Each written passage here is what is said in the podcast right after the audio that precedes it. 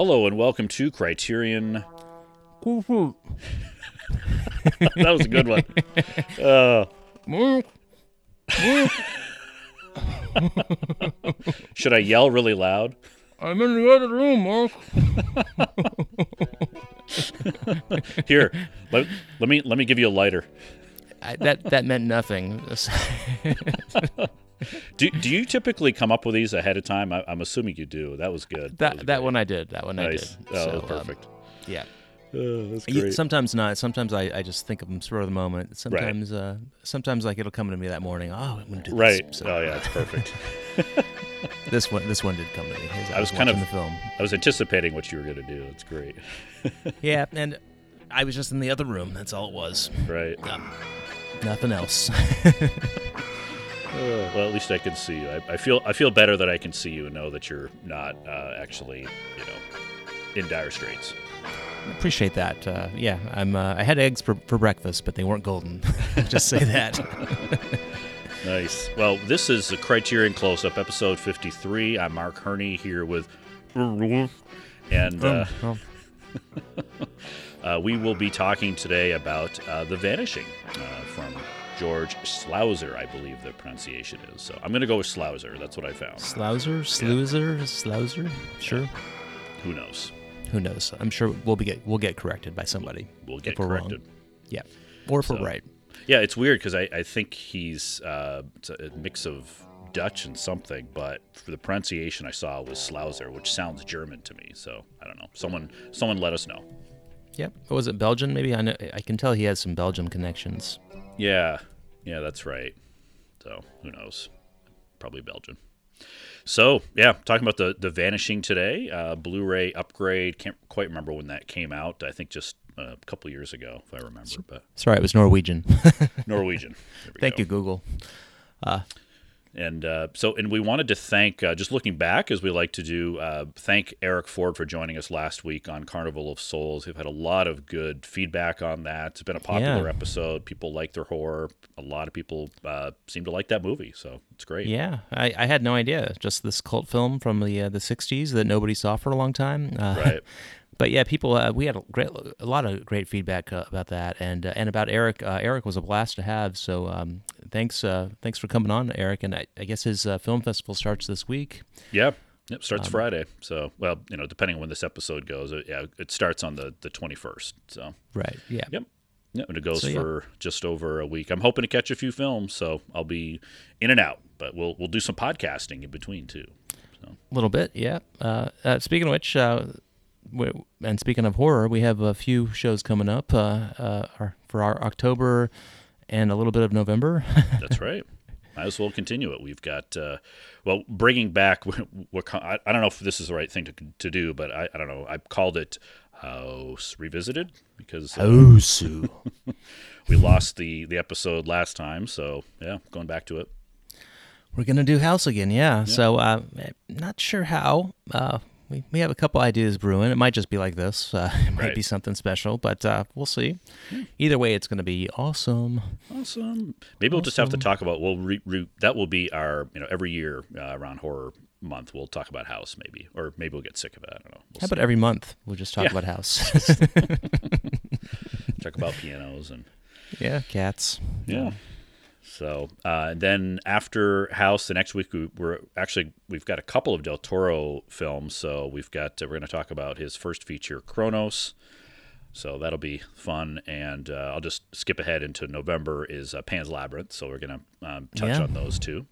Yeah, the the two wing uh, two thirds of the trilogia, which is coming out, or or maybe has come out, depending on when this episode goes up. Yeah, yeah, that's Um, right. Some people already have it. Actually, we're, we're taping this on Saturday the fifteenth, by the way. But uh, Yeah. So yeah, And then uh, another one that could be considered horror-ish, um, kind of noirish, maybe uh, crosses a lot of genres with Blood Simple. So that'll be that'll Mm-hmm. It be has- a lot of fun. has blood in the title. I think that's it's fair game. Sure. Um, yeah, actually, I, I could see it, it. It's as much horror as this one. I think. Uh, Yeah, yeah, Uh, that's a good more- point. yeah. Yep. Uh, and yeah, The Vanishing. Yeah. So, but uh, and you know we've got a lot to talk about with the vanishing, but we you know since we don't have a, another big subtopic, we're we're gonna do short takes this week. So Again, yeah, awesome. hadn't done those for a little while. I did them last week, so yeah, just a couple films. You know what we've been watching recently. So, uh, Aaron, what would you watch? I watched uh, not as many this week, but uh, I'll start with a big one, uh, the the Tin Drum by uh, Volker Schlöndorff. Oh, cool! Was that first time for you? It was a first time, uh, Cool. but I, I like uh, I like uh, his other work, uh, and I've of course I've seen a lot of new German cinema. Of course, he, his is pretty different, uh, you know, more serious. Uh, in fact, I, I didn't really know what to expect. I I Hmm. ex- expected a very serious take on the war, uh, you know, kind of a, a war epic, so to speak, which it was. But there was a. Have you seen it? I have.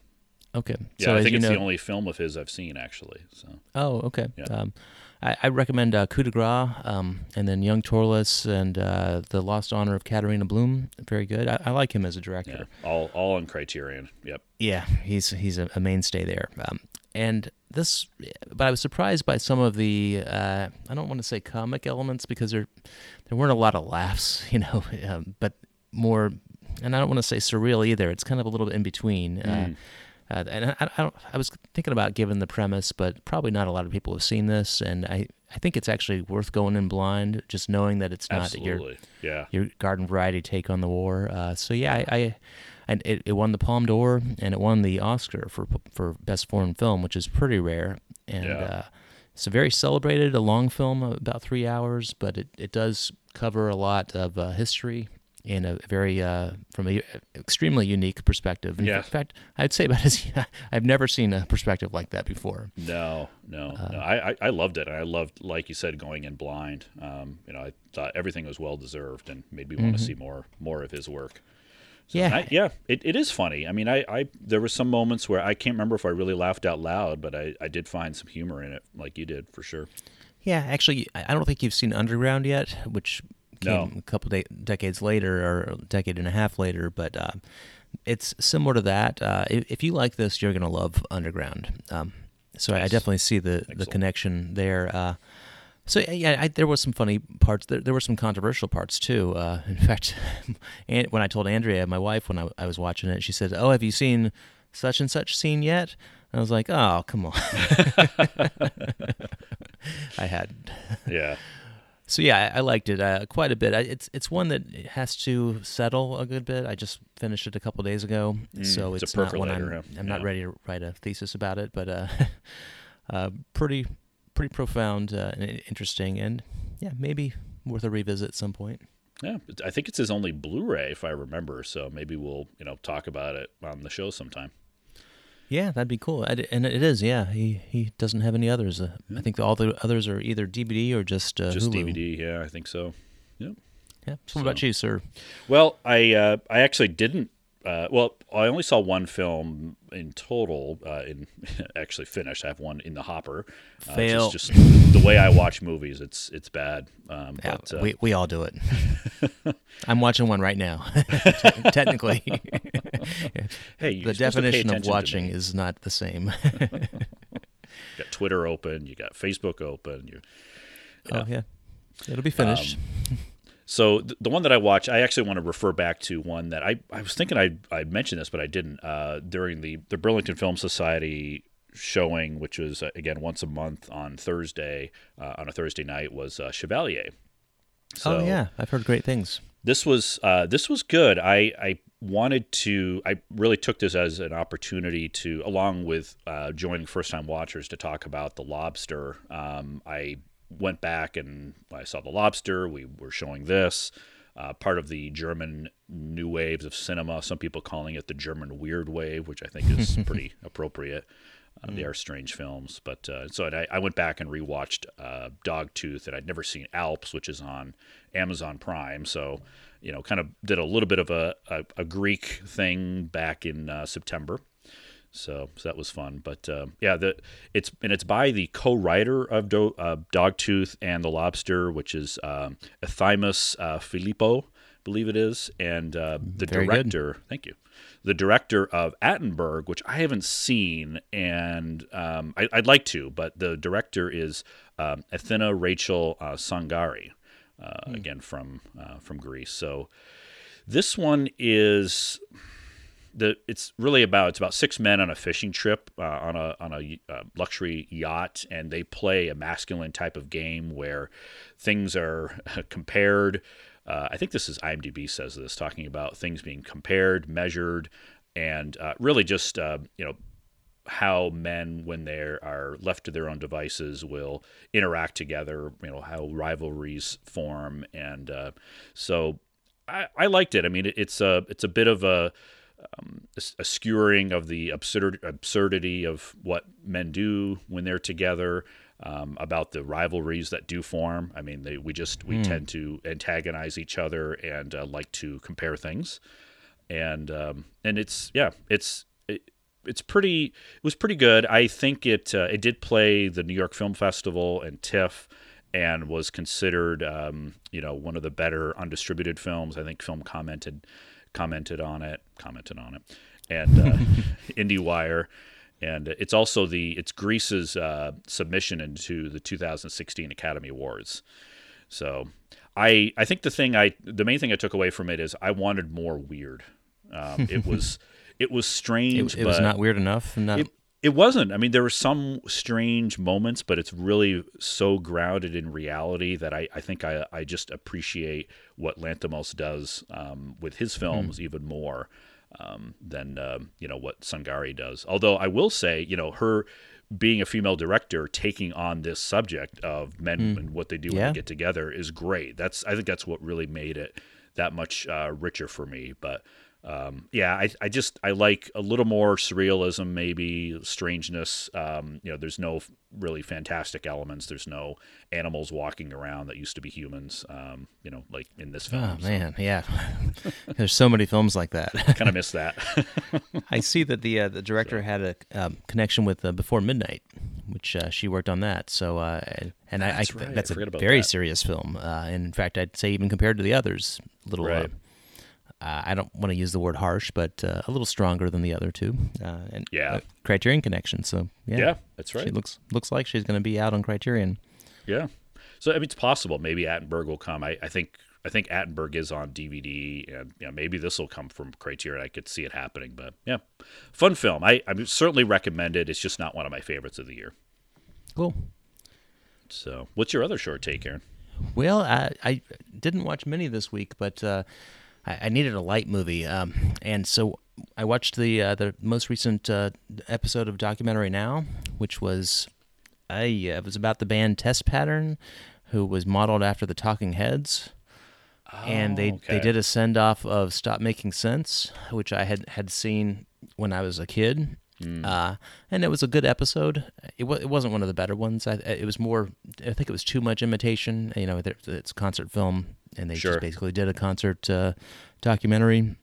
But it planted the seed, and so I, I had to watch rewatch uh, Stop Making Sense. Uh, mm-hmm. Eh, just because my, my take on the Talking Heads or on music documentaries is a lot different now than uh, when I saw it, which I must have been maybe a late teen. I, I watched it with my parents. A young I, pup.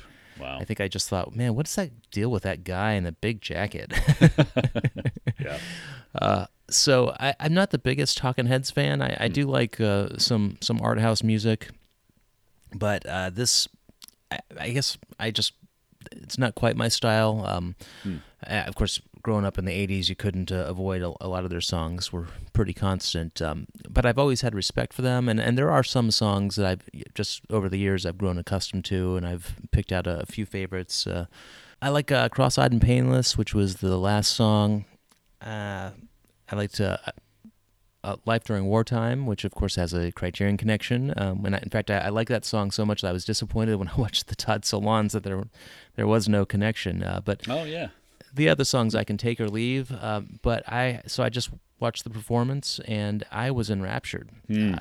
you know, David Byrne, uh, and you know, he's kind of a dork. I'm sorry, but you know, he's just a, an art art guy. Uh, he, he, doesn't have you know in the '80s you, had the hair bands, you had the you had the uh, glam bands, like Duran Duran type. He's just a guy, uh, just yeah. an art art major that um, uh, or design major.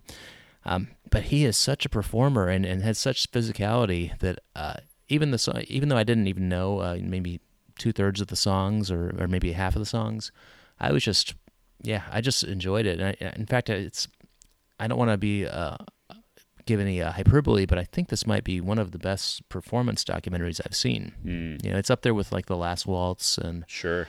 uh, Gimme Shelter. Uh, I, I mean, I, I hear it talked about in that kind of realm all the time. I actually haven't seen it. I have the uh, there's it's I don't think it's on Blu-ray here. Uh, maybe it is, but there's a limited edition um, I think from it the is. UK. It, I, I think you're right, and um, I've got it on my shelf. I just haven't had a chance to watch it. But yeah, it's this, it's always talked about in that um, you know that that realm as being one of the best. Yeah, and I, I, that's tough to live up to, but I, Mm-hmm. I, I, I th- I'd say it does, it does, and then some. Um, I actually watched it on, uh, on I think it was Amazon Prime streaming. Uh, it, it could have been Netflix, I, I forget, but it's it's streaming somewhere. Okay. And and I, I watched it immediately after watching the episode. I just and uh, and time flew by. It's it's like an hour and a half, but uh, I, it seemed like thirty minutes. I, I got to the end, I was like, wow, I just watched a concert, and and I guess it's time for bed. so. It's a good Uh, sign. Hi- highly recommend it. Uh, Jonathan Demme, who um, has a Criterion connection? Silence of the Lambs, Oh, or no, uh, something wild. Well, both actually. Is it both? Yeah. Yeah, uh, Silence of the Lambs was a laserdisc. Uh, uh, another good movie, and, and something on wild. DVD too. Yeah. That's right. That's right. Yep. So, uh, so yeah, I highly recommend it. He's done some other uh, musical documentaries as well, hasn't he?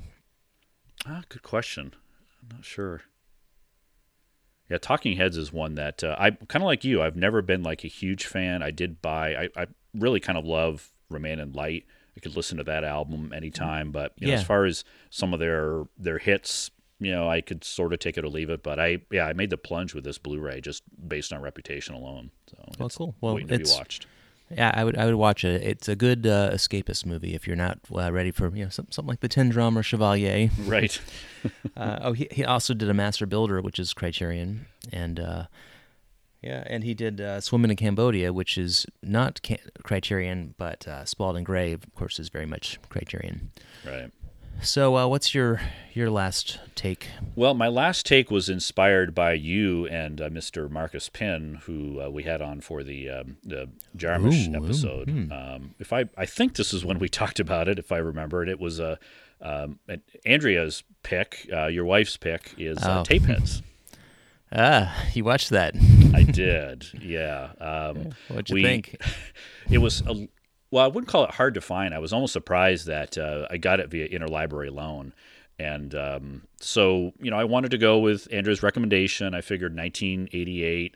I Uh, warned my- you, man. My, you did? No, you did. You did. My wife um, likes 80s movies, and um, you know, of course, it stars a young John Cusack and very young looking Tim Robbins. hmm Yeah, And I'm just going to keep setting up a little more here. Um, it's it, it's about a couple of uh, well, IMDb calls them creative losers. Um, I think only one of them is really creative, but they become big shots in the uh, video music industry. So you know that was appropriate. This is the time you know music videos are huge. I don't know if it was 1988. I mean, I was glued Sure, to MTV at this time. I don't know about I, you. I think that's fair. I think really into into the '90s, they they were pretty big. pretty big. Remember uh, Nirvana? Yeah, that's, Not, yeah, not exactly the same uh, style, but yeah.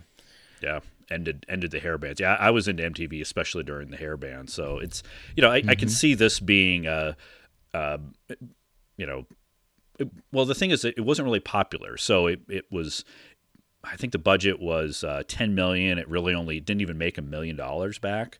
Um, not even The close. budget was that big? yeah. Yeah wow. apparently right, yeah, that did not show up on the screen. if you can if you can believe the uh, the you know the the numbers. But uh, so some of the things I remembered, of course, we've got Mo Fuzz, who's he's the producer who wants them to make all their work on spec, and um, which you know we're doing this podcast on spec, so that's appropriate, right? mm-hmm. And uh, I, I did like the moment where he asks for you know more tits and ass, and the next video is exactly that, no faces, just you know video of tits and ass. Yeah, good. Yeah, Uh, you remember more than I do. well, I, I I picked out just a couple of things that you know stood out to me, and of course that scene you know did. But overall, um, we found a little bit boring. We kind of we started it a little bit late, and we started falling asleep at the end, especially when the swanky modes were on. Um, swanky modes. swanky modes. Yep. Uh, I hope Andrea doesn't listen to this podcast. if, if she does, she's going to be screaming right now. yeah, the I, would like to get her take as to you know why why I the thing is I can see why it would be uh, become a cult classic, which I think it has. You know, with Yeah. its humor and references, and I I, I did think Roscoe's Chicken uh, House of Chicken and Waffles was great. It was disgusting but great. Um, so Well, I, I- you know, I have a great marriage. Uh, we have a great marriage. Uh, we don't, don't really fight or anything like that. But the one thing that has been the biggest cause of marital distress is my opinion of this movie, because I don't, I didn't like it from the beginning, uh, and uh, and I just. I do get why, like you said, uh, you know, it's kind of it's a cult classic. It's very nostalgic towards the video era, and, Right. and Andrea is a, a big fan of the video era, and I think uh, I think a lot of the, uh, the the fans of this film are. So uh, it's actually become kind of a, a running joke that she loves this film, um, and, and she just thinks it's hilarious. She can she'll watch it today and just laugh out loud. Um, I I don't find it funny at all. um, but I. Uh, what's What's funny is the swanky modes. Uh, just because she loves this movie so much and she talks Yeah. about it, uh, when I do fantasy sports, I always use that as my sports team name. Oh, cool. The Oh, swanky modes. So e- even though I, I barely remember the movie, I, I remember that name because I see it all the time. So uh, yeah. yeah, yeah, they got the swanky modes instead of Menudo. They they sold this Menudo concert, and uh, but hey, you know that's cool that you're for a movie you don't like, you're referencing it. That's you know nice. Oh, Uh, to that's- Andrea. That's the the bone I threw for my marriage. Uh, It's a good way to save it. Good work. good way to save it. Yeah, fantasy sports. There you go. or make believe sports, as my wife calls it. Right. Yeah. Good point. yeah. So yeah, it's I don't know. I can't quite recommend it, but if you're in the mood for something, I don't recommend it. In fact, I, uh, um, you asked me, you were like, oh, you know, are, should I show this to my wife? And I said no. and then you said, well, she's really into '80s stuff. And I was, oh, okay, yeah, maybe. Is that what I said? yeah, Yeah, I, That was- st- that I stick. Yeah. stand by it. Maybe, but you know, just so you know, kind of like if somebody asks about The Vanishing, you know, and I said, would you like, uh, uh, do you like creepy, suspenseful, and uh, them taking advantage of certain phobias Yeah. movies? You know, th- then yes. Yeah, yeah. You're right. Tough one to recommend, but hey, you know, maybe with a, a large group of people, uh, Steph and I just hanging out Yeah. on a Saturday night, maybe not so much, but more of It'd a be a, group. it'd be a fun movie to make fun of. Uh, yeah, in fact, in fact, exactly. game Riff on. tracks or something. We're we're gonna do it. Perfect. All right. Well, that was tape heads, and that's our short takes. Um, let's uh, take a quick break, and uh, we'll come back with uh, the vanishing. We have a, a, a little bit of a, a clip here to transition us. Um, a name being a little bit of a, shi a tone change here. yeah. He's looking for somebody.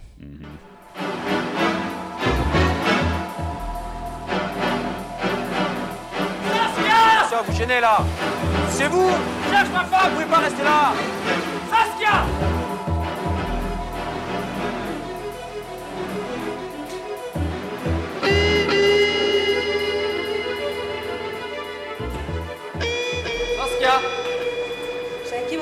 Saskia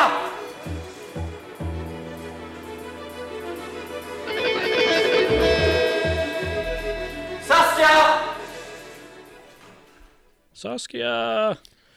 Where are you? Saskia. Do you have any um, hot dogs? that is a big gas station. Yeah, it is. yeah.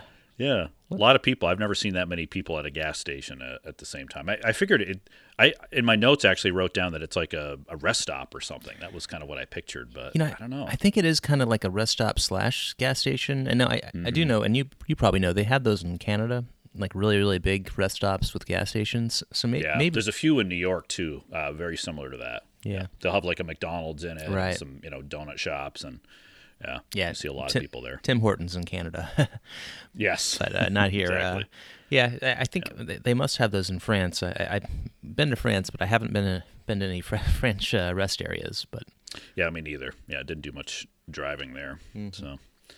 Yeah, well, I, welcome back everyone to Criterion Close Up. We've been looking for uh, Saskia, and we figured we'll talk about uh, the Vanishing. yeah, So I'll give it a little setup here. It, it's a, it is an early-ish spine number, spine number 133. Uh, got a Blu-ray upgrade. um, from a really a bare bones DVD. So I was glad to yeah, see this. yeah. 1988 film from uh, George Slauser. I'm going to keep saying that. And uh, yeah, I, I knew it was in my notes here, Aaron. He is a mix of Dutch and Norwegian, Okay. so uh, between the two. And the, the novel and the screenplay were by uh, Tim Krabbe, who uh, you know wrote them. Can't do that. No rolling of the R's. No, just forewarned. Okay. And uh, the adaptation, and uh, there's it was a bit contentious. It's in the uh, the supplements a bit with uh, Slauser, how Yeah. he ended up kind of taking over the adaptation because he, he I, it seemed like he felt like uh, was really writing it for uh, the written form, and he wanted it more uh, visual, which I think you know, I'll just say put out there comes out in the film. sure. Yeah. That's And the uh, the actors uh, Bernard Pierre uh, Donnadieu is uh, he plays Raymond Lemorne. Uh, we've got Jean uh, Jean um, Bervoet, I believe it is, and then uh, Johanna Ter Steege is uh, Saskia uh, Wadger. Uh, Wagter, Wagter. So really just known as Saskia. I don't know if they ever say her her last name, but uh, yeah. So that's the uh, the vanishing, and um, you know, I it's really about a um, couple who are on this uh, this trip, and uh, somebody vanishes. so Somebody vanishes. Yes. Spoiler alert. uh, speaking of which, So- uh, if you haven't if you haven't seen this film, you should not be listening to this podcast. Well, I already spoiled it at, at the very beginning. Yeah, I know. That's that's the best part about it. You know, and, and if, the thing is, if you didn't know um, that, I don't think you'd pick up on it. But yeah, it was perfect. yeah, I don't, I don't think so, but I think the people that did know, and hopefully they're they're gone. You know, tape heads and out. Right. Exactly. See you later. Yeah, it, it So- the uh, the original name was Spoorloos, uh, and it, it actually translates as traceless, which I think is inter- at least that's what Google, Google Translate uh, shows. And and my wife's a linguist, so I asked her, "Does that make sense?" And she, I don't think she speaks Dutch, but she said that does make sense. Uh, yeah, the vanishing. Uh, and in fact, he even said in what, the supplement that he invented that word. I mean, I, That's Of course, vanishing is a a word, real but word. the vanishing is a noun, is not a word. Uh, so it's uh, but it was the vanishing. It, that's really what dictated the entire film, uh, le- Yeah. le- leading up to it and the aftermath. That's right. Yeah, it's a appropriate title. I and I know that the trailer mentioned this too, and I don't know where this came into play, but the original title was uh, "The Man Who Wanted to Know," um, which is you know Yeah. appropriate, but I definitely go on record as uh, liking "The Vanishing" better as a title. So Yeah, the uh, the man who wanted to know is uh, that, seems like it really doesn't come into play until the last third of the film, anyway. You know, Right. So yeah, So yeah, I, I, I like either Traceless or The Vanishing. Uh, it- Yep. I get the impression that his favorite uh, name is The Vanishing. Uh, Yeah. because he uses it especially again. since he came up with the word. You know, yeah, it makes sense. Right, he's proud, So and we will talk about And- that other one too. So Aaron, you have a, a bit of a connection, or you have a friend that has a connection to this film. well, s- sort of, kind of. He ha- he actually hasn't Hmm. seen it, but I have a friend who lives in Nîmes, uh, down there in the south, uh, southeast of France, not far from Marseille, Montpellier. Um, actually, I think it's closer to Montpellier. Uh, and it's it, it's a, or not far from Cannes, actually. Um, it's a small town. Uh, I think it's in the Languedoc pro- province, and it's uh, and that's where this film is set. Is in Nîmes, uh, in uh, the Cevennes Mountains. Is that what, what it's called? Sounds right. Yeah. So uh, yeah, he he, ha- he knows the Vanishing, but he's he hasn't seen it. Uh, but he actually knows uh, the author. He, he doesn't know him personally, but he's uh, I guess he, he, he knows of him. Big fan of his. And uh, Tim, I, I can't say say it again. Slauser. No, cr- Or oh no, Krabbe. yeah, yeah, the author. Um, Krabbe. And so he, the book is the, called the Golden Egg, which is uh, which makes sense if you've seen this film. Uh, there's there's a golden egg that plays uh, a part, Very much. but the uh, he also has written other books, and one is uh, famous called The Rider, and it's a book about cycling. Um, in the uh, I think it's about a cycling race. I don't know. It, it, but but he has read that book, and I think he might have read uh, the Golden Egg. I'm not not positive but uh, but he knows of uh, Krabbe, who's um, you know he's a big chess player, which is, I think is inter- interesting. He's actually he's a huge cyclist, and we can see that in the film. Uh, so and and he knows you know the Tour de France plays a part in the in the film as well, and uh, and he it's set in the Cevennes Mountains where um, and of course the two protagonists are up there on a on a cycling trip uh, going through the mountains and uh, and so that's right by where my uh, my friend lives and he he's been up in that hills. He actually has a company where he uh, he takes people on tours in those hills. Um, so so anyway uh, he he says that the writer is one of the, one of the best pieces of fiction he's read and uh, and he, he said that just living in Nîmes he you know it's it's been a while 1988 was it it's that's It's a, 88. that's yeah. a long time ago so i guess it's not as Not sure when it was written, but you know, Right. yeah, the movie's 88. the movie yeah it, and it's it's it is set in, in actual locations there and uh it's he doesn't he's not sure how well known it is just among the locals he, he was actually going to ask but it hasn't gotten back to me so anyway and, and he's really into cycling too my friend and uh and this uh this guy his um he's still tim krabbe is still active and uh and I, he, he sent me a link to his little cycling profile and he still ha- he has uh he does like 500 miles a week or something Oh wow, so yeah, um, and he, but he is uh, uh be a great place to to ride. I can imagine. right. So The book was published in a- uh, 84. Just had to look it up. So four years before. right, and I have a feeling that uh, that the Tour de France and uh, the cycling was more in uh, more in the book uh, than. And we do hear it was the 1984 1985 tour on the uh, in the radio in the gas station, and uh, they're talking about the yellow jersey. That's what the um, whoever's winning is wearing. And Right. I did notice even the mise en scene, uh, they had a lot of yellow in that early. Uh, you know, I think the protagonists were both wearing yellow before she vanishes. So anyway, interesting Hmm. Yeah, flourishes, and about that. and that's kind of the backdrop. You know, kind of fleshes out the characters. So it it, it, it was interesting to me. Hmm. There's a lot of that that I missed, and you know, you probably uh, keyed in on it more because, yeah, a lot of what was on the radio and those little flourishes, even the bikes. The only thing I thought about the bikes was the bikes being stolen. Um, Right. So yeah, it's it's funny how we, we kind of both looked at this. I wouldn't say looked at it differently, but picked up different things uh, already. So Yeah, they well they were just finishing a trip, and that's probably what they did. Uh, it was a, a Yeah. leisure trip, and then of course their car breaks down, um, which is interesting. Uh, the way they have a it really begins with a fight, an argument Right. uh, about uh, I don't know was it was it about tape heads? I forget. it must have been. Yeah, everything comes back to tape heads.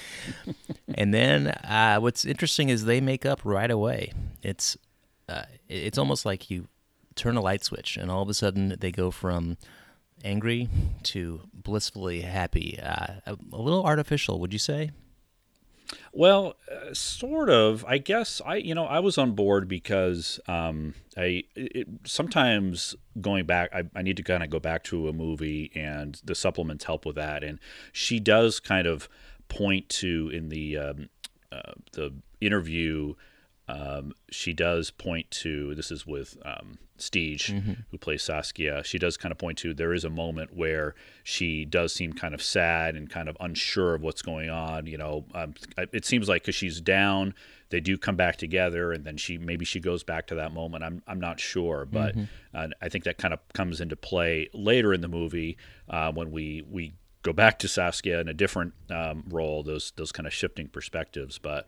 I was okay with it, you know. I, I guess because um, we did see them uh, not happy, especially her after the uh, the moment happens, but um, you know, able to kind of put it behind them uh, for the most part. But it does seem like that's one of those things that would, in a relationship, would certainly come back. Uh, I, I think if I left my wife somewhere like that, that would be a, a sticking point for some time. Yeah, I, I would not hear the end of it for a while, uh, and, and frankly, I, I just wouldn't do it. I think it says it says a lot about Yeah. the character. But Yeah, I, exactly. And I, didn't want to say that it was artificial and that it didn't hold water, but um, but I, I think just the film language, and in contrast with, uh, well, I, I think it's interesting that you you essentially have a horror film, but three quarters of it are filmed in bright daylight. And then, Yeah. and then there's darkness at the beginning. There's some darkness at the end. uh, some very, very harsh darkness at the end. Uh, but this, the scenes at the gas station are so, uh, so cheery and exuberant and uh, and bright colored. As I mentioned, you know they're wearing yellow shirts, and even if you look Right. at, and I, I watched it a couple times, and when you look at the other the extras, uh, they're they're also bright colored. Uh, it's it's and it sunniest day uh, as you can imagine. It's just a gorgeous day, Yeah. and uh, I think that's quite a contrast. You know, she literally does vanish in da- daylight. Um, Yeah, I think that's you know when that's one of the things I, I took away. I was actually just thinking about it this morning. How um, that I, I think that's part of his point. Uh, again, I remember Steege asking why was this movie made this way. You know, what kind of tone was uh, Sluizer looking for? And I, I think that's part of it is you know finding the darkness in daylight. I mean, it's a very dark film, uh, even though, like you said, it's it mostly takes place in daylight, but the tone of it uh, overall is is pretty dark, except except for the the early parts. I mean, there are. Now there really isn't much much levity in there. I mean, there's you know some character building moments that maybe is are supposed to be moments of levity, like the, the you know the scenes where the family, um, Raymond's family, is is screaming at the house there, Right, right, but yeah. that that's really more it's still like a, a terrifying moment. It's a fun moment for them but as as an audience and kind of knowing w- at least what we know at that point and then what's to come it's it's terrifying yeah, that's as close as we get to comic relief is uh, them them masking a crime, basically. right so uh, right yeah, it's a little test there pretty pretty tense film, pretty intense film, and uh, and yeah, it's very serious. Uh, or yeah, very dark. Yeah. It's, it's for such a light film, extremely dark, and and I think that's uh, Yeah. the the film language. It does kind of shed light, no pun intended, into the the characters too, and how you have these contrasting prota- male protagonists. You know, they Mm-hmm. one abandons his wife uh, after they've broken down. The other one uh, seems like a normal type of citizen. You know, he's very as, as far as being a criminal, he's very Ted Bundy-ish. If uh, yeah uh, yeah for sure but and you, it, you it was sorry, go ahead. Well, it, it was one of the things that I, I had noted uh, was you know that um, I, I thought of the the male roles and how often it seems like a, a man wants to be in control, and uh, you know you think of both of these characters um, do want to be that way. I mean, in, in one way, he um, Rex is the one he leaves the tunnel. Um, and you know later on we see of course his world you know, his world starts to crumble and he completely you know loses control and um, you know you think of the Raymond character who also um, you, you know there's the question of why does he undertake this? Why does he want to uh, to do this? He seemingly has a, a good life and you know of course he is a, a sociopath of Self-professed, sure, but- yeah. yeah yeah. exactly. know, but you know you gotta know yourself, wants to, right? yeah exactly. But he, he wants to control uh, this situation. Um, you know Mm-hmm. I, I think you can one of the rich parts about this film is you know he does explain some but you uh, you could kind of think about his psyche and why he uh, he undertakes this uh, this you know event that really is encompassing of the entire film And I think he actually he does. Uh, I guess get off on control. He he takes pleasure in uh, in pulling the strings, and and and that's how he engages with uh, with the lead character. I probably should look up his Rex later. Rex, right? yeah uh, because he's in, intrigued that uh, uh, Rex has basically ceded control, and and yeah, so he takes advantage. That's not a smart move. Uh, in fact, really, if you think about the, if you if you just kind of play that through all the possible outcomes, I guess nine out of ten of them involve him going to the police and going to jail somehow. Uh, but Right. but I think it, it was a mind game, and and it's very well developed the way the film is structured. Uh, but but it's they set this up to put them in the this situation, and I'm already to the ending.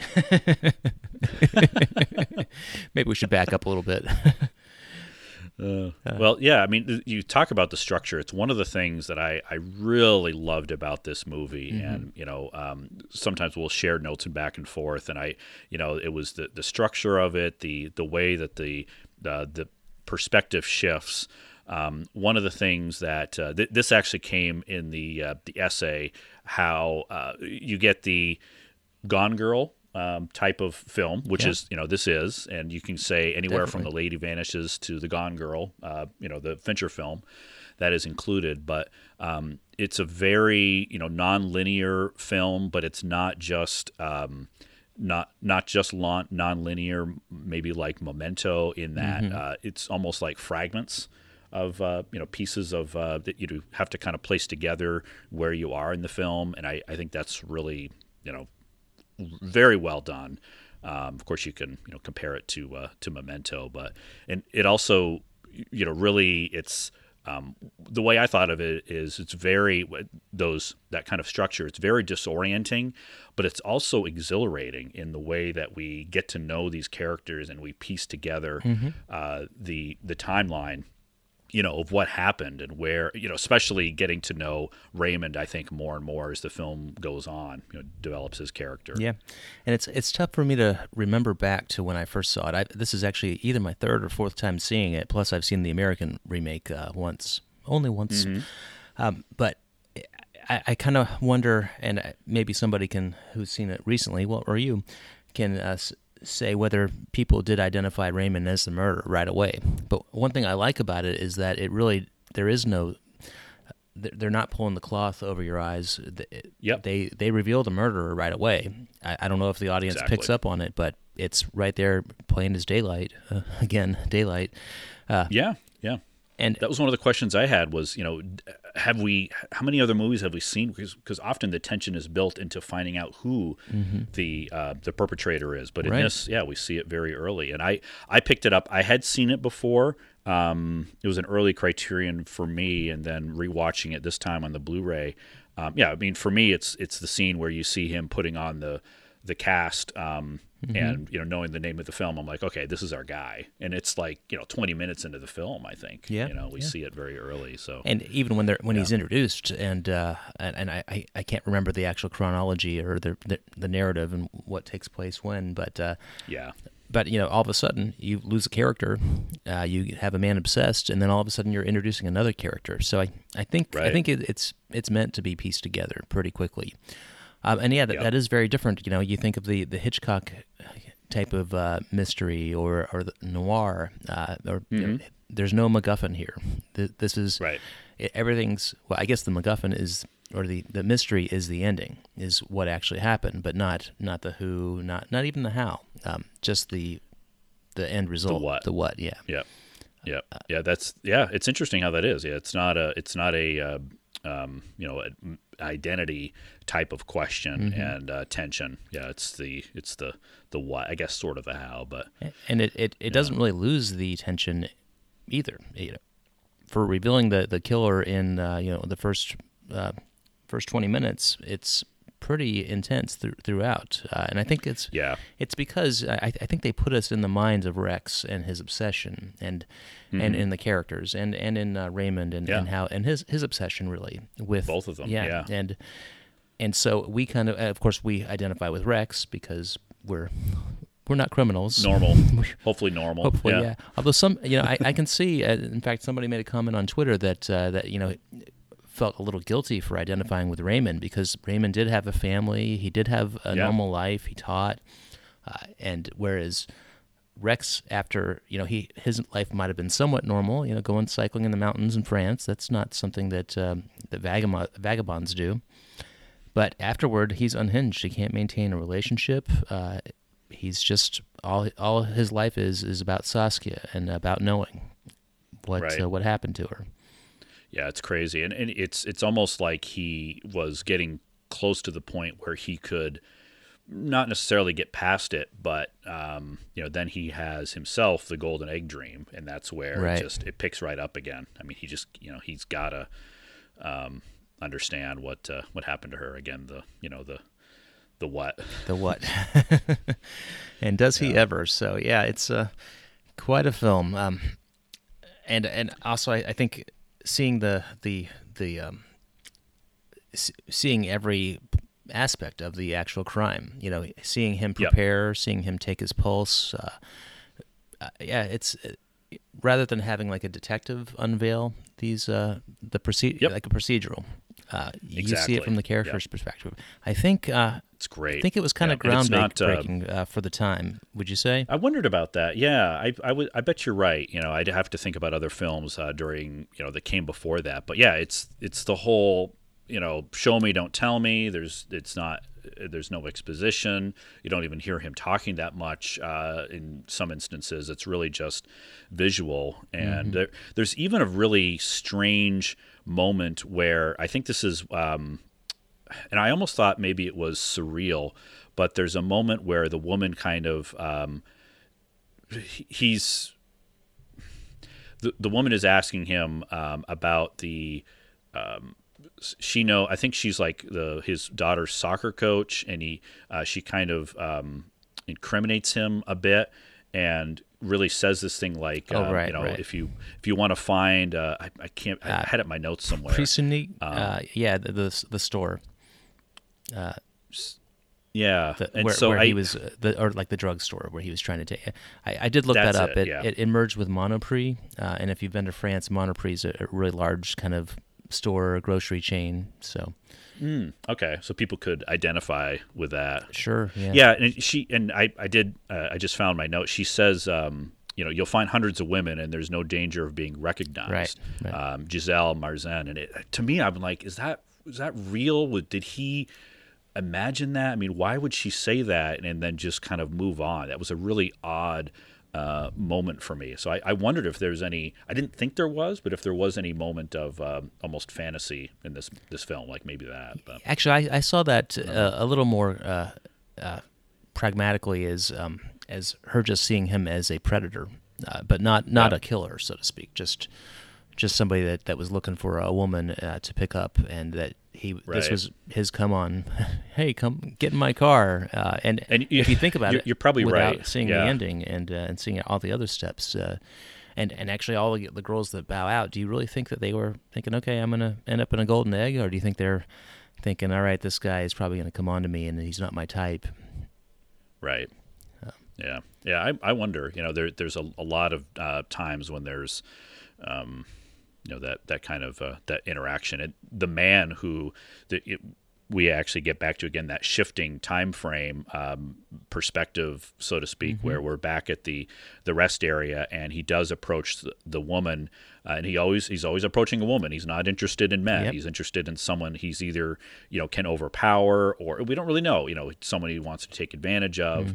Um, it seems like we don't quite really know his uh, ultimate aspirations, really what he's after in this case. It's kind of left ambiguous, I thought. Um, It, it could be a masculinity thing, uh, and in fact, Right. that would that would make sense. And uh, and of course, he actually does end up.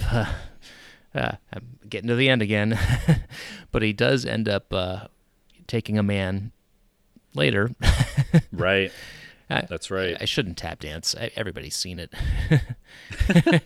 Go for it. We're, we're, we're getting there. Yeah, well, uh, maybe we should talk about all the foreshadowing because Okay. it's that's one thing. Having seen this three to four times, you see the sh- foreshadowing everywhere, and it's it's actually Absolutely. tremendous. And and and I, I think that Yeah. it, it really bears uh, it, it holds up well on rewatches just because you, of all these little nuggets. Uh, Yep. and yep. Pick up on the nuggets. the golden egg dream, I'd forgotten about that, even though the book's called the golden egg. Uh, but e- Right. even little things like the uh, at the beginning when they when they're sitting at the at the tree on the rest area, and she buries. You're not sure what what what she buries initially, but uh, you find out later that it's I think it was two coins, wasn't it? Two coins. Yeah. Yeah, and and there's all sorts. There there's the trees too. The two trees are um she. There's one point she points out though there's two trees while they're driving, and uh, as, they become two trees basically. Right. Yeah. So I Yeah, well, and th- there was one moment that I thought was almost, you know, too, um, too on the nose, where she's, you know, she makes him swear that uh, he will never abandon her. right right And I don't know if that's real. I, I guess now that I think of it, maybe it's not because there was the moment earlier, obviously in the tunnel, where he does abandon her. So, Right. Yeah. um, you know, maybe that's not on, too on the nose, but yeah a little bit. I I- I just think you can't really the the ending is such a such a shocker that you really can't plant the seeds for that. He, he's actually he's pretty safe uh, in in doing whatever he wants because that's just I've never seen an ending like that before. Um, Yeah, yeah, and he he does uh, foreshadow the ending uh, just a little bit where. Um, but it's very late in the film where we uh, the Raymond is stopped by the policeman and he you know he has a basically a license or whatever it is to um, not wear a seatbelt because he's claustrophobic.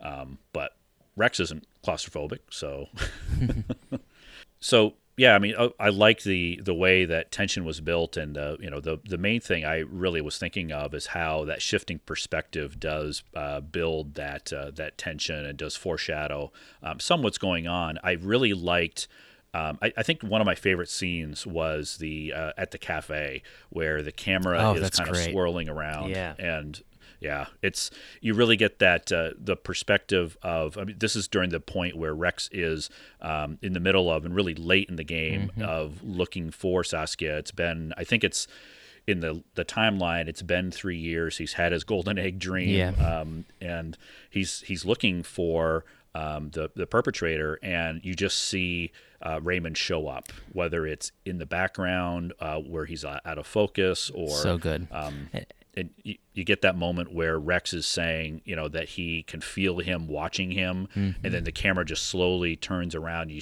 to see uh, Raymond up above uh, watching him. It's yeah, one of my favorite moments. Yeah, and I rewatched the uh, cafe scene again too because it, it, it really is uh, the, the, the the background is out of focus, and I again mm-hmm. I wondered on our first watch would you because you can just be, you can see the outline of his face. You know, you can see a little residue of his facial hair, but you can't. His features aren't so distinct to immediately say, "Oh, that that's the guy," because the, right. the, focus is on the foreground, which is the couple speaking. But yeah, it's it's a creepy scene, very very well done. And in fact, I think a lot of the shots. Mm-hmm. That, that's one thing when, when, I rewatched it again, I was more impressed with uh, some of the shots uh, selection, especially for a director that hasn't really done a whole lot, uh, except for yeah, absolutely, yeah, yep, um, I had the same thought. Yeah, yeah. yeah. It, it, was. Um, I, I, also thought of uh, there's kind of a again trying to see people, and there's a bit of a Haneke moment uh, thinking of Caché, where you get the video of the TV show and. Earlier in the, the film, we get uh, where they're wa- the family is watching TV. Raymond's family is watching TV, and his daughter says, "Oh, look, there's us." Right. But you don't see the television, but then right. later, after we see the interview with Rex and how he had the golden egg dream, uh, we see we don't we see that video and you know do you see them or not um, in the uh, the scene i just I, again i loved how there's mm-hmm. so many uses of perspective and you see the same scene you know at different angles it's it's later in the movie we see uh, raymond and how he really was um, uh, scoping out uh, Saskia, really just scoping out anybody, mm-hmm. and he just kind right. of uh, tended to you know end up uh, focusing on uh, on Saskia uh, later. Yeah, he, he kind of stumbled into Saskia. He he was he'd pretty much mm-hmm. given up, and uh, she just fell into his lap. So, and and again, there's a lot of conversation about fate and about yep. destiny, and and I, that kind of permeates really everything in the film, whether it's the everywhere in the timeline, I should say, whether it's the, the, the gas station events or the preparation or the aftermath. Yeah, he's he's almost obsessed with you know, Rex is obsessed with finding Saskia or finding out what happened to her. Raymond is obsessed with uh, playing with fate, and remember, he even talks about his childhood and about the jumping out the window. Right. And you know, the fact that he was thinking about it. Of course, any sensible person would not jump out the window. But the fact that he thought about it and deliberately jumped out of the window was he changing his fate. And of mm. course, that plants the seed for the final act where, uh, hey, would you like a drink of this uh, mouthwash with uh, chloroform? Uh, uh, well, yeah, yeah. and it, it's it's very clever, um, the whole thing. But what do, what do you think was was this fate? Was was Raymond manipulating fate, or was is that just uh, rationalization for him to uh, do the things he does? That's a good question. I, I was trying to kind of think about that. I, am glad you, you laid that out there um, because, yeah, I, I you're right. I was wondering about the jumping off scene, and I think you're right. He's tempting fate, trying to change fate, and he doesn't really. He even says at one point how uh, he doesn't want to believe in fate, and it, you know, kind of makes him sad that um, you know it happened that way. I mean, mm-hmm. it's you know best best laid plans and uh, he even says, you know, destiny, Mr. Hofman, when he's talking about um, the, you know, if he hadn't sneezed really early uh, when he was tempting another right. woman, then he wouldn't have, you know, gone for uh, Saskia. So is it, you know, is it fate? Is it chance?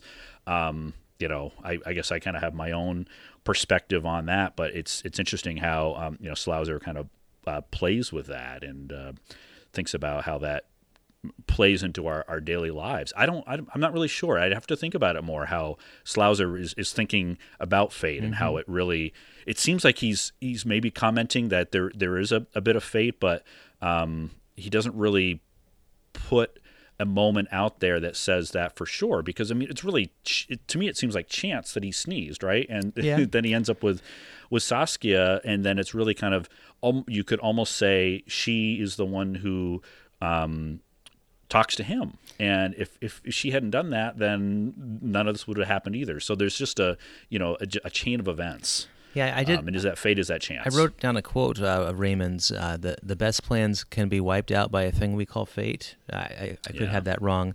And if you think about uh, Saskia and Rex, they're they had just overcome overcome a fight. Uh, you know, what you could, it's up to you whether you think it's realistic or not. And Right. were on the upturn. You're under the assumption that their relationship was forged and, and it probably would have ended in you know marriage and a few babies.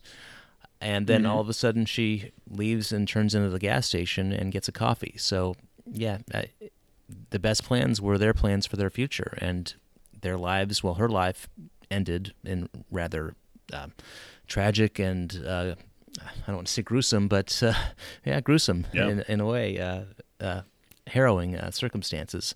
His life, Right. same. You know, he, he has a, a, a torturous three years and then the same fate. So, yeah.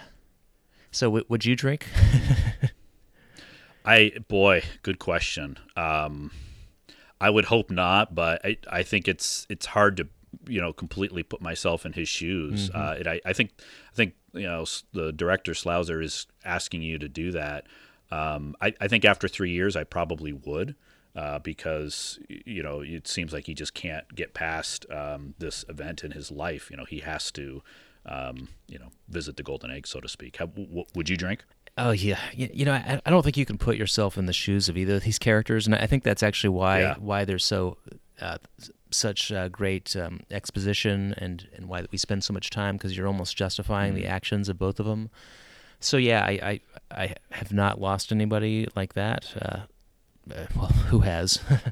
um, but I, you know, I haven't been in any, anything remotely similar to those circumstances. To know, yeah. Yeah. So I, I, I really don't know, and I think that's actually the point of the movie is you don't know where human consciousness will take you, or where Yeah. circumstance will take you. You know, you could be a teacher and a chemistry chemistry teacher that just all of a sudden gets uh, an idea in, in your head that you want to do something, and Right, you know, like like making uh, crystal meth. Right. Um, yeah. I thought of Breaking Bad, of course, yeah, with that yeah, I. I didn't think about that, but yeah, maybe maybe they uh, they watched um, Spoorloos. Uh, but on Yeah, the other on the other hand, you can't. You, nobody could foresee themselves losing somebody and being obsessed for three years and pu- putting posters all over town and not moving on too. You know, Yeah. I, am sure you've lost people you've loved, uh, whether it's romantic or otherwise. But you tend to, even if they stay with you, you tend to get over it. Uh, you, you're not going to Mm-hmm. be even a, a relationship. I would think that in some ways you would move on after three years. Not totally, but I think maybe more than Rex. I don't. I, I don't know. I can't predict whether I'd drink or not. Uh, on the other hand, I do like to know the ending of movies, so uh, maybe I would drink. I don't know. Yeah, yeah, good good point. I mean, yeah, it's hard to. I think that's one of the strengths of the film is you really put yourself. I don't know if you put yourself in Raymond's shoes, but you certainly put yourself in Rex's shoes and, and try to think of you know what what would you do? And maybe that's part of the horror of the film is you know you, you hope that something like that never happens to you, and you know you almost want to turn it off. Like um, you know, I don't I don't want to ever be in that situation. But th- there was another a reference, something else I noted, Aaron. And I know you haven't seen the film. It's still it's in my top five of the year. Is uh, the Witness, which is um, I did talk about on a short take a few shows ago, and comes into Harrison play again Ford? here too. no, not that one. It's the documentary about uh, Kitty Genovese, Oh, right, right. who was Yeah. Uh, killed in New York City, you know, and supposedly like 30 people heard it and no one did anything. And it's there is a point in that film again where um, it's about narratives and the narratives that we build and you know obsession. And he he's asked very similarly to how Rex is asked, you know, when is this going to be over? When's it going to be enough? You know, when can you move on? Um, that was the you know the kind of connection I made between the two. So Well, he should have looked at IMDb at, an hour and a half or so, hour and forty minutes maybe. that's right. Yeah, no, I, Yeah. I, I, I, yeah, that is that is something I, I see that connection too, and even with the the gas station too, everybody is oblivious to what's going on, and somebody is being Yeah. abducted, and and actually somebody, the the he attempted to abduct somebody else, and actually got caught but Right. nothing was done you know, aside from a little uh, confrontation, a little slap in the face. Nothing was done, you know, at, at least officially. Uh, Yeah. So yeah, uh, yeah, it's uh, quite a quite a yarn. So uh, the golden egg. we, yeah, we've kind of talked about it, and you know, we we do need to get there. I, I really liked the um, you know that how th- this is referenced very early in the film. It's her dream of the golden egg, and she's in she's in space in a golden egg, and there's just this unbearable loneliness. And of course, if you you know picture someone in space, that would be well, one you'd be dead, but you know, two if you're in a golden egg, it would be lonely. And um, in the time that she references, uh, actually the the day that this uh, happens, actually I think it's the night before the tunnel. Yeah. Um, in her dream, there are two golden eggs, um, which really comes back into play. Some foreshadowing, yeah. the very last shot. Hello, repeat viewers. Yeah, yeah, that was uh, I, I I really I mean the the ending itself and you know the golden egg is uh, Rex is he wants to know what happened to uh, Saskia. He's absolutely obsessed with it, and his obsession turns into him being buried alive. Uh, is it yeah. you know is it really it, and th- that was the question i had i mean it's such a such a great scene i mean it made me think of like um, i haven't seen the film i think it's called buried with ryan reynolds but I haven't seen it i did think of um, kill bill 2 uh, there's a scene where um, you know she's uh, the bride is uh, is stuck but this is uh, just that much uh, worse you know he's he's yelling out and um, yeah we don't see what happened to her. I we don't we, Yeah. we know what happened to her, but we don't see her actual reaction. But yeah, it's uh it's horrifying. It's I, I use the word harrowing. It's um it, you just can't wrap your mind around it. Are, are you claustrophobic? um not not that i know of not to you know a major extent how about you A little bit, En- enough that I don't want to be buried alive. Does that count? Yeah, exactly. Yeah, yeah. I, I certainly don't want to, you know, die alone and uh, over a long period of time. Yeah, well, Just I do remember when I when I first saw this. And by the way, I, I saw the remake first, and uh, we'll, we'll get into that. But uh, and then when I saw the Dutch version, Dutch slash French, I remember just being like chilled afterward. Like, wow, uh, you know, I. I I think Hmm. sad endings, dark endings are good. I, I think you have to keep viewers on, on their the edge of their seat, keep them guessing. Yeah, Nowadays, you watch a holiday Hollywood film, and Yeah, I mean Bruce Bruce Willis is going to uh, break into uh, the the box That's that right. he's um, you know in and uh, and save him. Right. Uh, little player reference again because of those yeah. those screenings in Canoga Park. How do you think this would That's this would play in Canoga Park? Not very well. No, they they would have definitely changed it to uh, change the ending. yeah, they would give out uh, razor blades with the comment card. Sorry, that's dark. but it, it is a dark ending but you know also I, I think of the final shot and you know again how dark that is because it, it does say how it references back to how both of them are missing now Mm-hmm. and uh, i just love how the newspaper kind of fades away and the final shot really is the two of them their faces in their golden eggs Right. Yeah, that's true. And and uh, you also you have to remember that the the the sh- final shot you see them where they're buried uh, under the underneath the two trees, if I'm not mistaken. And then the camera Right. pans around, so you take in the the whole um, scene. And actually, you're, you're wondering, oh wait, are, are they actually buried there? Are we going to see you know Right. the the actual reveal? But no, the reveal is panning up to the car where, of course, they both traveled in, and then the newspaper with the golden eggs. So yeah, brilliant, Yep. brilliant ending. Um, it's great yeah almost a you know a romeo and juliet type ending uh, reunited in death finally Yeah. um, you know, and it- Inadvertently, there is yeah. a for how dark it is there's almost a bit of a release there in that you know it it's it, it is so dark you know i just gotta say that but so you're saying it's a you know, happy they- ending, huh? I can't quite go there, but you know, it, the fact that like it would almost be in some way sadder if they at the movie ends and they are still apart, right? At least they're Mm-hmm. Yeah. they're together. You know, if he hadn't drunk, he'd still be searching for Saskia, and it, we'd almost feel worse. I, I, I guess spiritually they're in the same golden omelet. Are you saying? know. that's right. With some mushrooms and some you know green peppers. there should have been some milk in the final scene. Um, no, uh, that, that is that's awful. I feel. uh, no, but uh, and have you seen the American remake? I haven't. No. Okay, well, I, I saw the American remake first. Uh, yeah, I, I'd say so. Um, I know I, Hmm. it's. I think it's available at Twilight Time. I, I wouldn't, even though we we've professed our love for Twilight Time, I wouldn't recommend blind buying it because it is disappointing. And spoilers for people that haven't seen the American remake. I guess you included. Sorry, Mark. But um, That's all right. Yeah, she she gets or he gets rescued at the end. Uh, he everything. I mean, no, more or less plays out the same. Uh, with uh, Jeff Bridges, Kiefer Kiefer Sutherland. Jeff Bridges plays the the Raymond character, and he's he's actually really good. And I'd say Ke- Sutherland is as well. And um, the girl is was it Nancy Travis?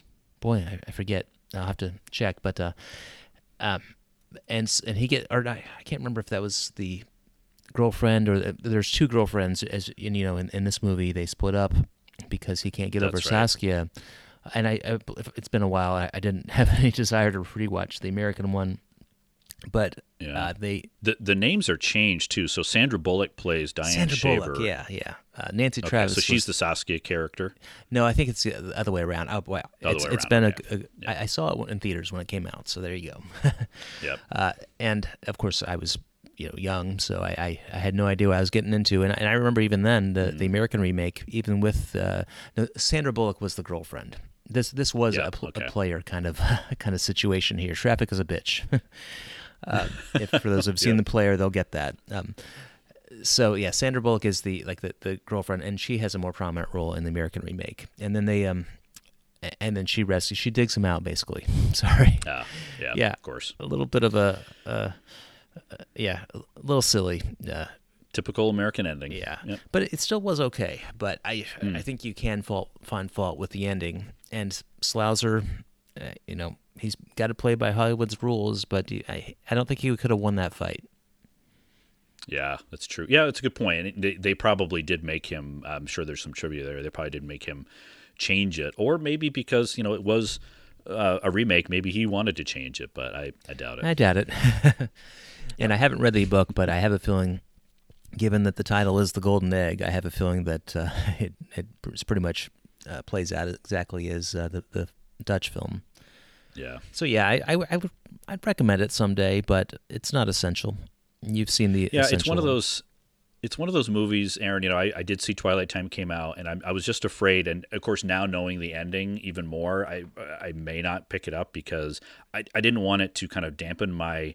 Uh, and this will get into our film rating. My uh, feelings about the original uh, because I, I'm a fan of the original, and so and remakes maybe can do that. I was kind of thinking about the Haneke film. Um, I, I did actually see the the first version of um, Funny Games first, the American version, Okay. and then went back and watched the original. And I like both of them a lot. And I'm just afraid if I watch the American, it will affect my feeling about the original vanishing. Yeah, I like those two a lot. And I think another comparison is uh, "Let the Right One In" and "Let Me In." Oh, yeah. uh, also a good remake, uh, but it's rare. You know, maybe The Ring. You know, people that like The Ring, you probably like the American version of The Ring. But uh, yeah, usually uh, on that same note, uh, there was the Dark Water.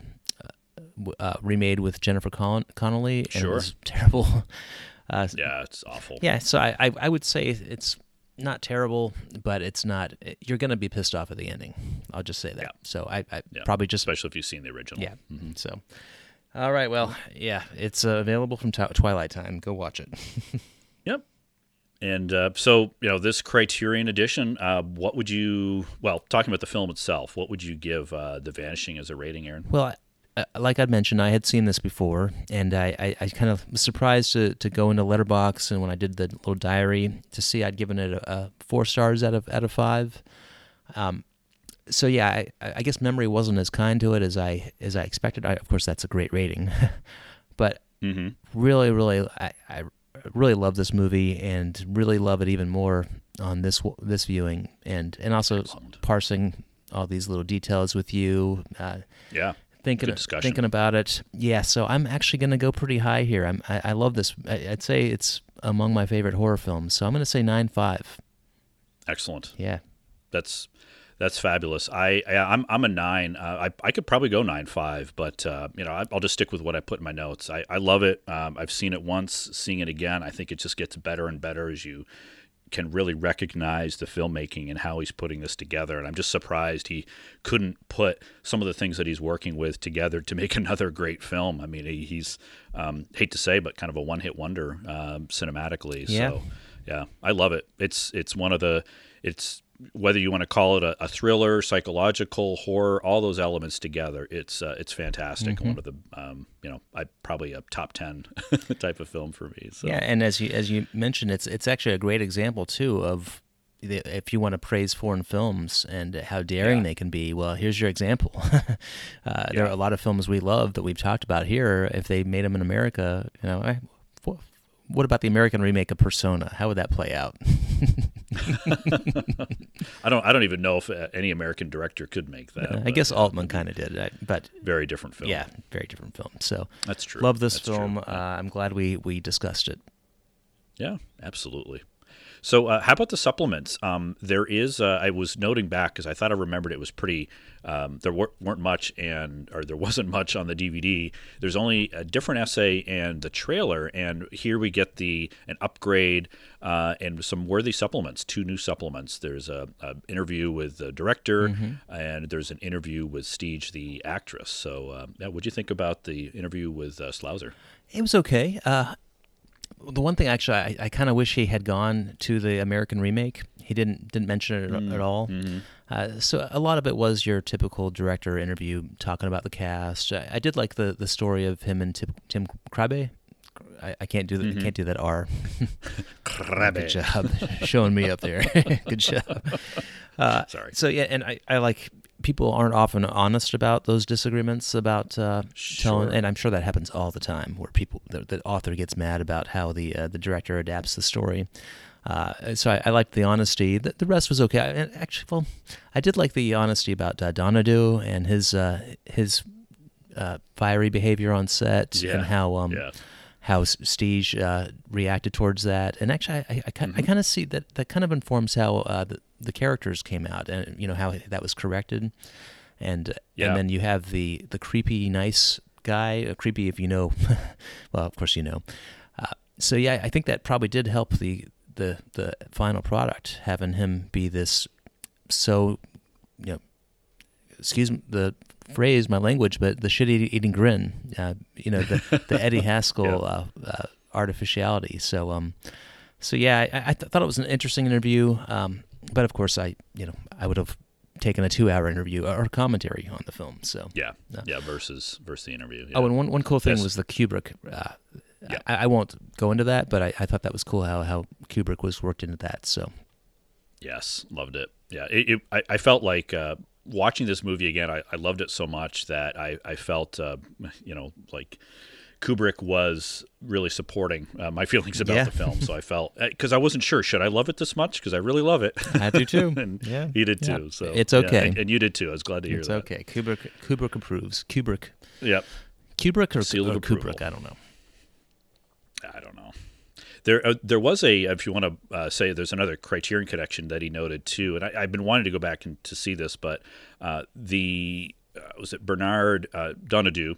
Um, he was in a film uh, Beatrice, which I hear is a little bit of a rough go, kind of a period piece, but starring Julie Delpy and uh, director Bernard uh, Tavernier, which is actually out of print.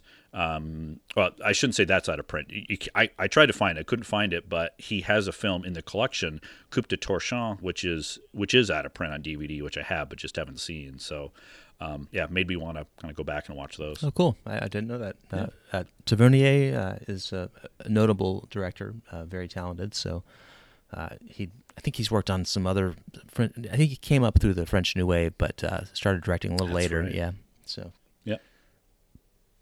So the uh, and of course the other supplement uh, was with the the act, actress uh, Johanna um, Steege and talked about her how she kind of came up and uh, this did this was another interview that took place in 2014. So I, again I think the Blu-ray came out a couple years ago and talks about her developing the character. She was in her third year in theater theater school and um, I know actually Sluizer references this too with uh, how um, the cast there was a casting director that had come across her and um, he Sluizer wanted to have a character that actually looked like his daughter Right. uh, which is just makes this that much more harrowing Speaking of It's like, fate. why would you yeah and she she actually colored her hair a little bit red to fit in with the, the character because his daughter um, you know had red hair but and she she references how she's only in the film for about 11 minutes eight of it with you know with George Yeah. and um, she speaks to the character, which I liked. You know, I I, I got a sense of the character of Saskia, but it's nice to get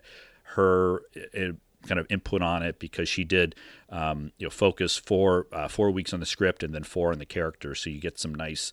Um, kind of insights. And uh, as I alluded to before, she was kind of horrified by watching this film. Um, again, wondering, you know, what is he trying to to tell people? You know, is it some kind of? And she doesn't say why, but you know, I was thinking of is it you know some kind of a um, warning to people to you know stay with the people you love. Like I, I kept thinking Sure, of. yeah.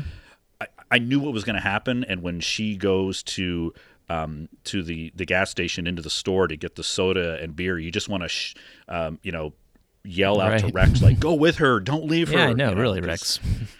You know it's gonna, you know, it's gonna it's gonna happen, and of course they feel safer here because there's more people. But yeah, anyway, I think we like this movie. We sure do. Yeah. So yeah, good good uh, good supplement. So, what would you give uh, the Criterion rating overall? Well, I, I love the movie, but I, I, you know, only two supplements. Even though uh, I, sometimes it's nice to get through the disc uh, pretty quickly, would have liked a lot more. Uh, and it, some of that I think lays it, uh, on the shoulders of the original DVD, having nothing. Um, But yeah, I think this uh, a- a cal- a release a release of this caliber just really deserves a stacked release. Uh, it's kind of disappointing that it didn't have, you know, I, maybe I could live without a commentary, but you know, a visual essay would have been great. Uh, Yeah, something about the American, even though they don't have the rights to the American version, you know, at least mentioning it, mentioning what happened there, I think would have been interesting. I, so yeah, I'll I'll give it a, a seven, and that's mainly based on the, just how amazing this film is. But uh, and the supplements were good, but not uh, not that good, not good enough. Right. Yeah, I, I gave it a seven too, really for the supplements, and I actually gave for the transfer itself. We're two for two. Yeah. it's another 4K scan of the original camera negative. Um, I felt like uh, Carnival of Souls was a little bit more wowy to me, so I gave it a 9 Mm-hmm. But it's a you know really great transfer, and I'm sure bests uh, the DVD in every way. Oh, So lo- it did look good. um, yeah, yeah, it looked really nice. So uh, canon worthy. absolutely. Yep. Yep. And you know, you, you mentioned this before. Any film that uh, we give, you know, a nine or greater is uh, is worthy of the canon, even though there, it is light in the supplements. Uh, Film wise, it it definitely belongs there. It's uh, fantastic. I hope folks uh, do check it out. Uh, if you've seen it. Uh, I'm assuming you have. If you've gotten this far, it's it's worth revisiting. Absolutely, Yep. I could oh, I could please do. revisit this all Yeah. the time. And even though it's 1988, it really feels like modern suspense, and it really feels like one of the those benchmarks of modern suspense. I, I don't think it's really been matched too well. Maybe maybe some have come close.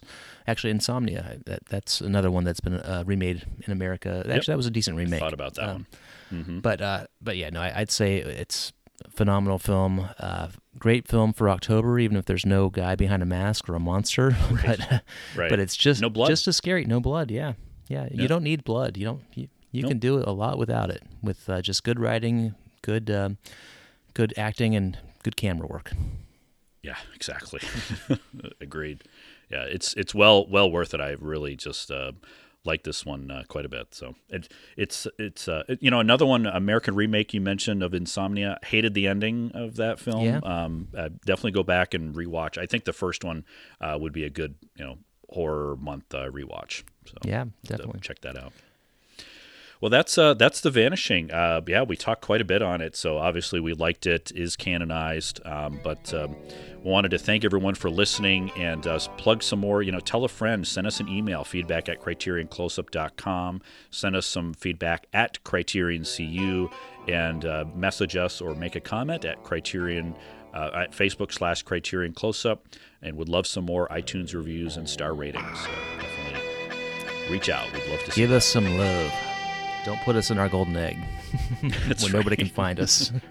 And where can Where can folks find you on? where can folks find you online if you didn't hear that? Uh, I'm on Twitter, awest505. of course, and uh, I'm yeah, at Mark Hurney on Twitter, H U R N E, and um, yeah, well, just as we'd mentioned before, our next episode will be House. House. House. So thank you for listening to Criterion Close Up. And as soon as we get out of this golden egg box, we'll talk to you soon.